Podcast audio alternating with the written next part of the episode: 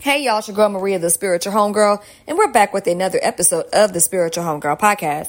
Now, before we get started, y'all know I can't do any podcast episode without thanking you all for listening. So thank you for listening, boo friends. Out of the tens and thousands of podcasts that are out there in podcast land since 2016, you've lent me your ears whenever you felt like tapping in with me over the last 450 plus episodes. And I really appreciate that.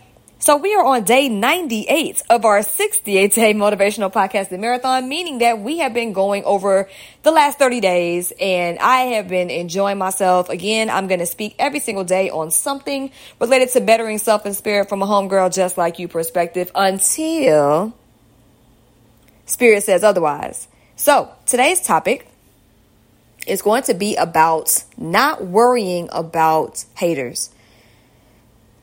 I know sometimes we go through things in life, and I and I can relate because I've gone through it too.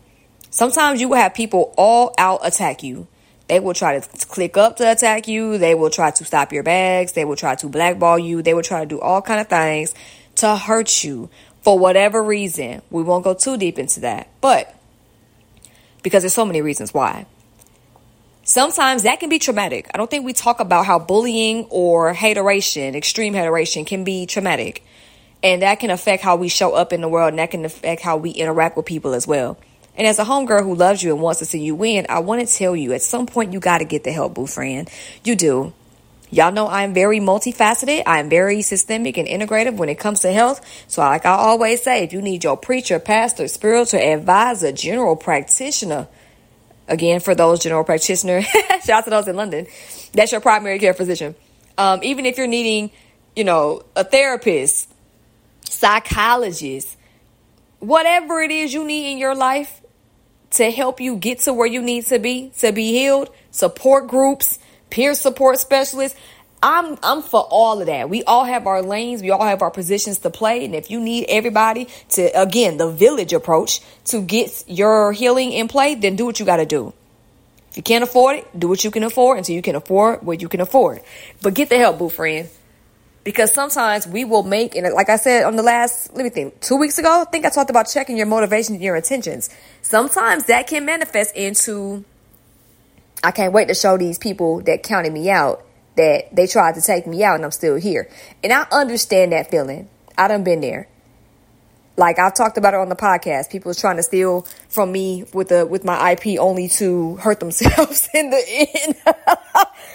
Ooh, God is an awesome God. God be looking out.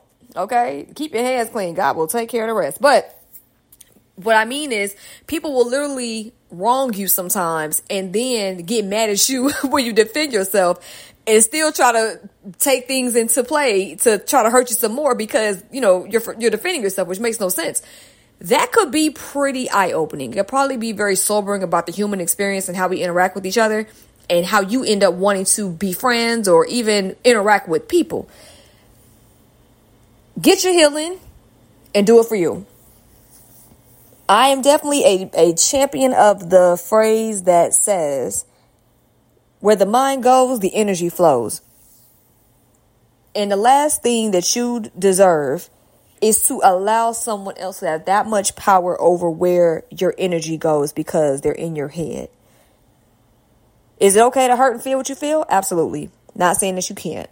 But what I'm also saying is that at some point you have to reclaim your power and getting your ego a little bit. And I'm also a champion of the notion of the ego not being 100% bad.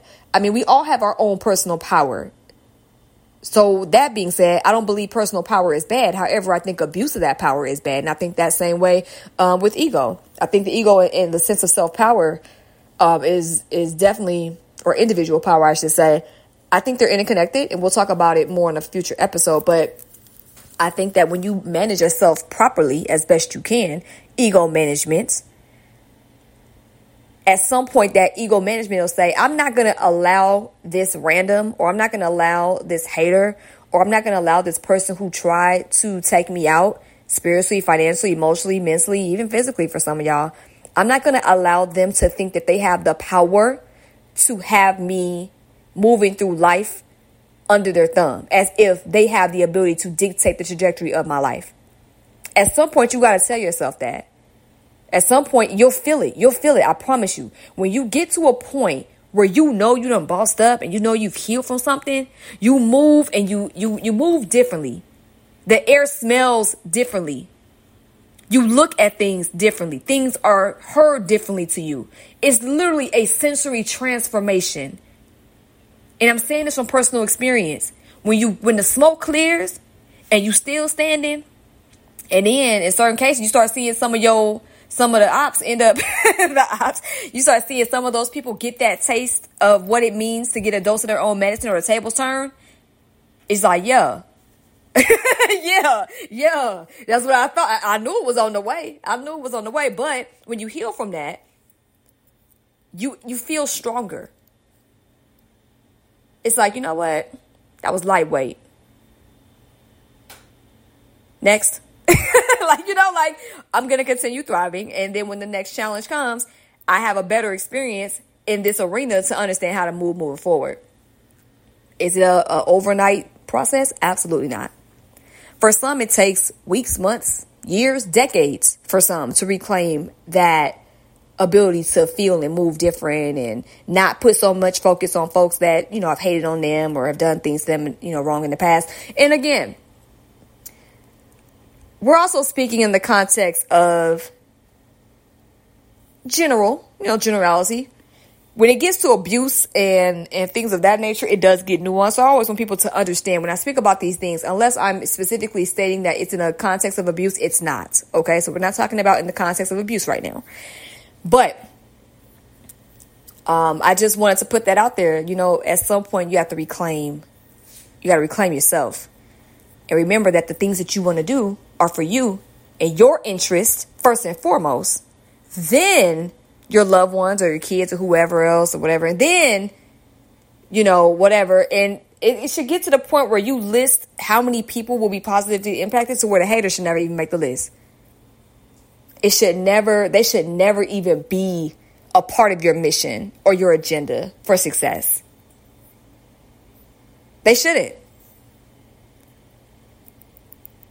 What did I see? Was that Whitney Houston that said that that quote? If you live for the cheers, you'll die by the boos. So if you're doing it for people that's booing you anyway, like what what good is that? Like what? Or if you're doing it for, you know, just to, to, to get the props from people that haven't given you your props. If that's what you living for, again, living for the cheers, like Whitney said, you're gonna die by the boos. So I just wanted to put that on you all spirit today. Don't forget to complete the podcast survey. Click the first link in my show notes. I want to learn more about you. I have been having such a ball doing this podcasting marathon. And as you can see, I have no intentions on stopping. So I want to make sure that I am doing things based on my boo friends. I want to know more about y'all so that I can cater my episode topics and things of that nature for you all. So with that being said, click the first link in my show notes and I look forward to learning more about you.